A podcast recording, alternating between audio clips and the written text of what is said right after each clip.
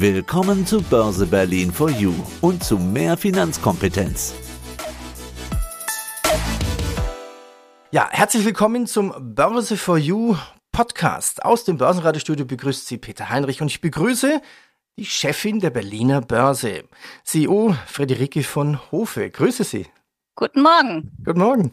Ja, was macht ein Vorstand einer Börse? Auf einem Börsentag in Berlin sagte mal ein Besucher zu mir, also zum Börsenradio, und was machen Sie eigentlich?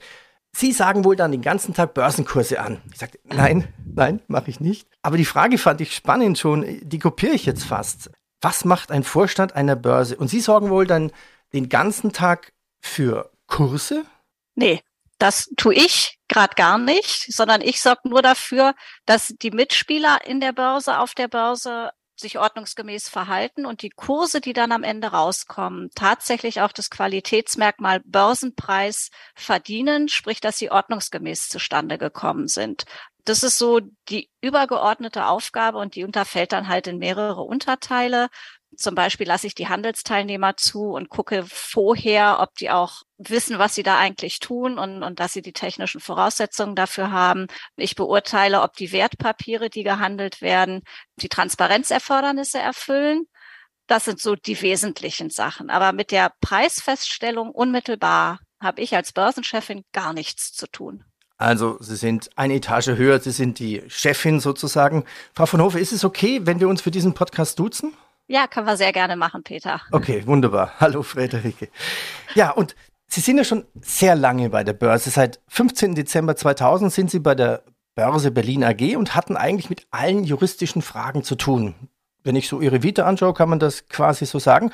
Und seit August 2020 sind Sie Vorstand der Berliner Börse AG und Geschäftsführerin der Börse Berlin, also quasi Anstalt des öffentlichen Rechtes und die Geschäftsführerin des Vereins Börse Berlin e.V. Was ist jetzt eigentlich der Unterschied? Der eigentliche Marktplatz, da wo die Preise festgestellt werden, das ist die Börse Berlin, die Anstalt des öffentlichen Rechts. Und alles, was in dem Zusammenhang stattfindet, das findet so wie bei einer Verwaltung halt im Verwaltungsrecht statt. An der Stelle ist die Börse wie eine Behörde. Die Börse hat aber einen Träger. Derjenige, der die Technik ran derjenige, der die Räume mietet, derjenige, der auch das Personal hat. Und das ist die privatrechtlich organisierte Börse Berlin AG. Die ist entstanden im Jahr 2000, als der Verein Berliner Börse, der vorher der Träger war, gemeint hat, es wäre besser, wenn das eine AG ist. Das ist international, kann man das leichter erklären, was eine AG macht oder wie eine AG funktioniert, als ein deutscher Verein. Das ist halt was, das lässt sich im Ausland nicht vermitteln. Deshalb wurde eben diese AG gegründet, aber der Verein nie aufgelöst.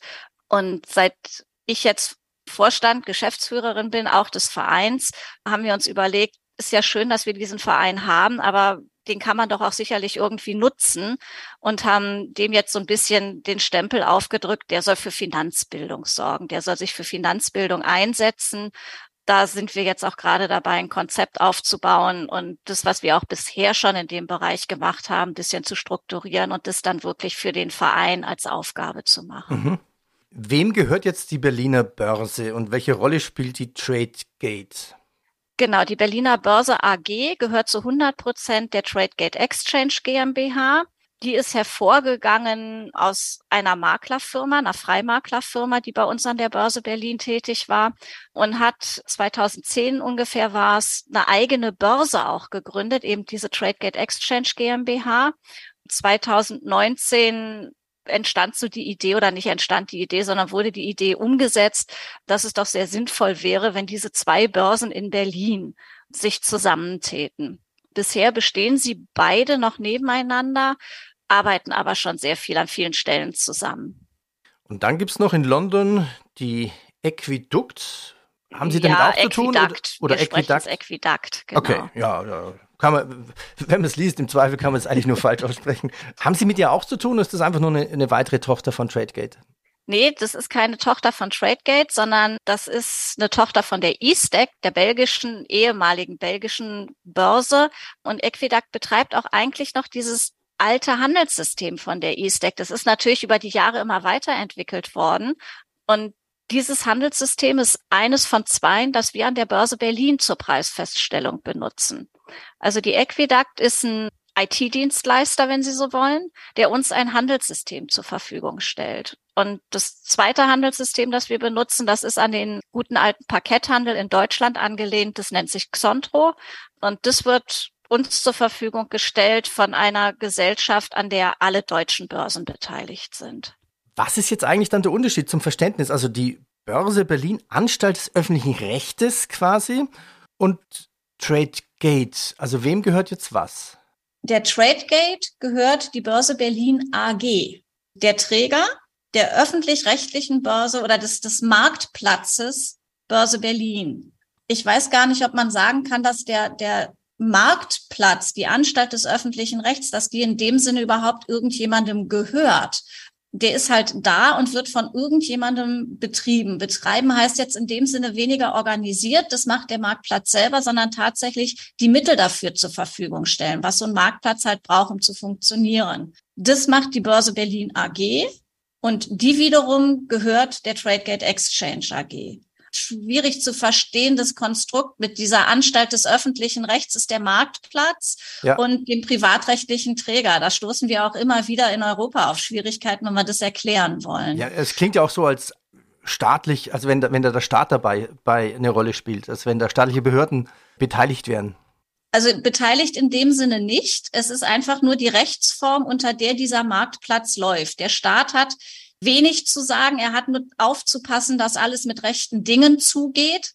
Aber bei der Organisation oder so hat er selber kein Mitspracherecht. Er hat halt nur zu gucken, dass die Organisation im Rahmen der Gesetze stattfindet. Ja, also es findet eine staatliche Aufsicht statt, aber keine staatliche Beteiligung. Ja, gehen wir mal einen Schritt weiter. Ich handle eine Aktie, suche mir den Handelsplatz raus.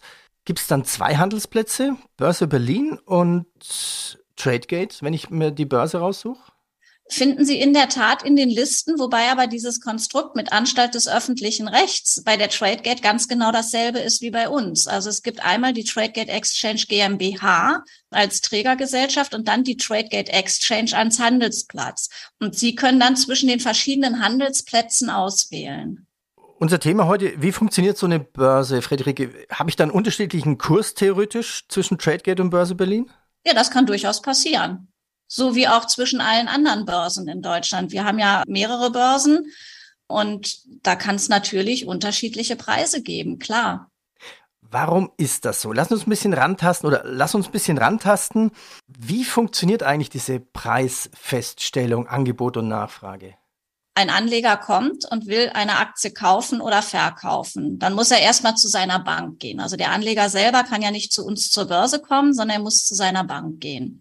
Und der sagt er dann genau so und so viel Stück an dem und dem Handelsplatz und entweder sagt er, ich will zum besten Preis oder er gibt ein Preislimit vor. Also was er bereit ist zu bezahlen oder was er mindestens haben möchte, falls er Aktien verkauft.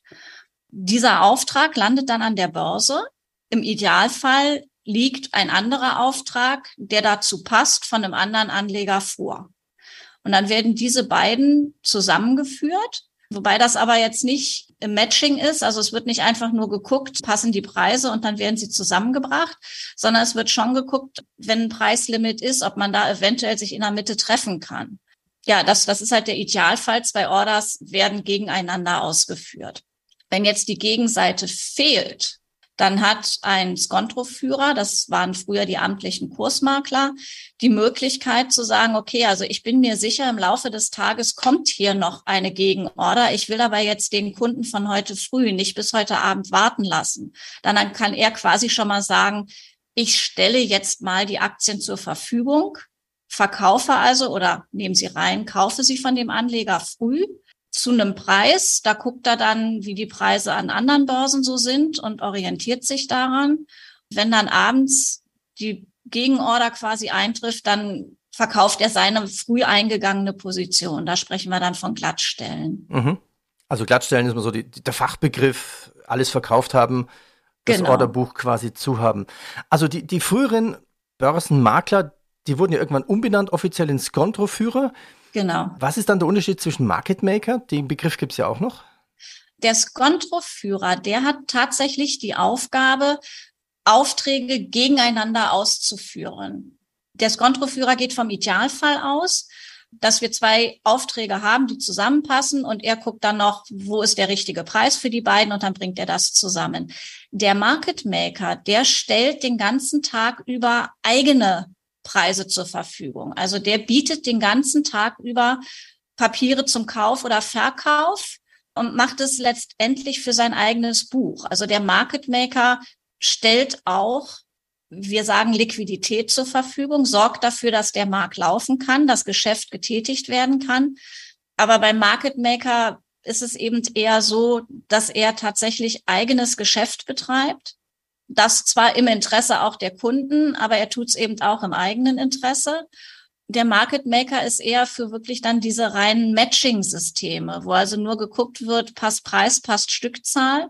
Und wenn ja, dann wird zusammengebracht. Der Skontroführer hat halt zusätzlich noch die Aufgabe, auch zu gucken, kriegen wir da irgendwie mit den eingegebenen Limiten was hin? Wenn der Käufer bereit ist, mehr zu zahlen, als der Verkäufer haben möchte, dann hätten wir da in einem Matching-System vielleicht ein Problem, weil Preis sich halt nicht deckt. In einem Auktionssystem kann der Skontroführer eben dann noch gucken, okay, wo treffen die beiden sich in der Mitte? Mhm. Also, Börse Berlin lernen wir, da gibt es die Skontroführer, was früher quasi die Börsenmakler waren. Genau. Sie nannten vorhin ein spannendes Stichwort, nicht nur Preis, sondern auch Stückzahl. Also der eine will vielleicht 53 Stück verkaufen und der andere will nur 49 haben. Mhm, äh, genau. Wie, wie, fügt man sowas zusammen? Das sind dann sogenannte Teilausführungen. Also entweder sind es sogenannte Teilausführungen, dass man eben sagt, okay, dann kriegt der halt jetzt die 49 und für die anderen vier müssen wir dann gucken, ob später noch was kommt. Nur ist aber für vier Aktien so eine Ausführung vermutlich zu teuer. Da sind ja dann noch Gebühren für den Skontroführer bei, da sind Börsengebühren dabei. Es muss dann ja auch hinterher noch alles erfüllt werden, die sogenannte Abwicklung. Da entstehen auch noch Gebühren bei und das für vier Aktien ist meist ein bisschen teuer. Also man macht nicht auf Biegen und Brechen so eine Teilausführung, sondern man guckt dann auch immer, lohnt es sich auf beiden Seiten. Und bei vier Aktien, die dann übrig blieben, kann es halt zweifelhaft sein, dass es eine Teilausführung zu den 49, die möglich wäre, dann tatsächlich gibt. Mhm. Das heißt, wenn ich Pech habe, kann ich die schlichtweg nicht verkaufen. Oder, Oder man muss halt noch eine Weile warten, bis es dann passt. Ja. Im Auktionsverfahren haben wir eben noch die Möglichkeit zu sagen, okay, ich habe jetzt hier einen Gegenauftrag über 49 Stück und einen anderen über, was weiß ich, 20 Stück. Dann kann man da eventuell hergehen und dann diese insgesamt 69 Stück schon mal gegen die 53 ausführen. Dass man also so ein bisschen guckt, ich habe hier mehrere Aufträge, wie kann ich die alle zusammenbringen mit dann halt dem festgestellten Preis? Auch da wird dann aber wieder geguckt, was bleibt am Ende übrig, wie wirtschaftlich sinnvoll ist dann noch eine Teilausführung. Ja. Gehen wir mal in Richtung des Verkäufers. Ich bin quasi online mit meiner Bank mhm. verbunden, sage dann, ich will jetzt irgendwas loswerden, was eigentlich aber nicht so beliebt ist. Also schlichtweg, wo ich weiß, schlechte Quartalszahlen, schlechte Meldungen, die Kurse fallen, ich will es aber trotzdem verkaufen. Was passiert eigentlich an der Börse, wenn schlichtweg lange kein Käufer oder überhaupt kein Käufer zu sehen ist? Ja, dann bleibt der Auftrag liegen. Man kann ja einen Auftrag zeitlich begrenzen. Man kann sagen, es soll heute ausgeführt werden oder er soll diesen Monat ausgeführt werden. Und wenn das nicht möglich ist, dann erlischt er. Entweder, ja, je nachdem, was, was der Anleger für einen Zeitrahmen gesetzt hat, oder aber nach 365 Tagen erlischt jede Order, wenn sie nicht ausgeführt wird. Die bleibt dann schlicht im Orderbuch, bis sie entweder doch ausführbar wird oder bis sie erlischt. Es gibt ja auch manchmal so Fälle, man liest es ja so, oh, die und die Aktie wurde dann vom Handel ausgesetzt. Was heißt das vom Handel ausgesetzt und was passiert das? Also es gibt ja auch Aktien, äh, wo Katastrophen passieren, sowas wie die alte Wirecard-Geschichte, die ja momentan auch wieder in den Medien ist, weil gerade dieser Prozess läuft.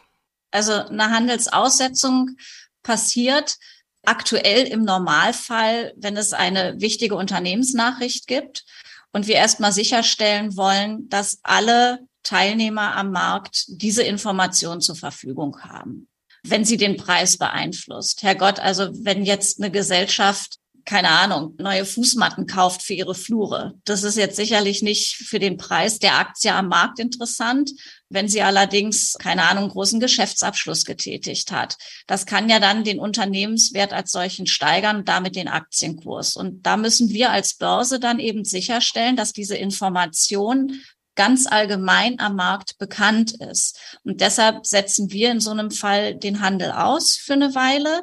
Wenn wir dann sagen, okay, und jetzt können wir davon ausgehen, dass diese Nachricht jeden erreicht hat, dann nehmen wir den Handel auch wieder auf. Entweder haben wir richtig gelegen, dann sehen wir eine Preisveränderung oder wir, diese, diese Information war doch nicht so preisrelevant, dann geht's halt auf dem Niveau wieder vor weiter. Vielen Dank, Friederike. Danke. Jetzt haben wir gelernt, was macht ein Vorstand einer Börse und wie funktioniert die Preisfeststellung an der Börse. Ja, und mehr dazu gibt's natürlich dann auch im zweiten Teil. Friederike, vielen Dank. Sehr gerne. Ich freue mich auf Teil 2. Börse Berlin for You. Klartext für Börseneinsteiger und Fortgeschrittene. Wir bringen Licht ins Finanzdunkel.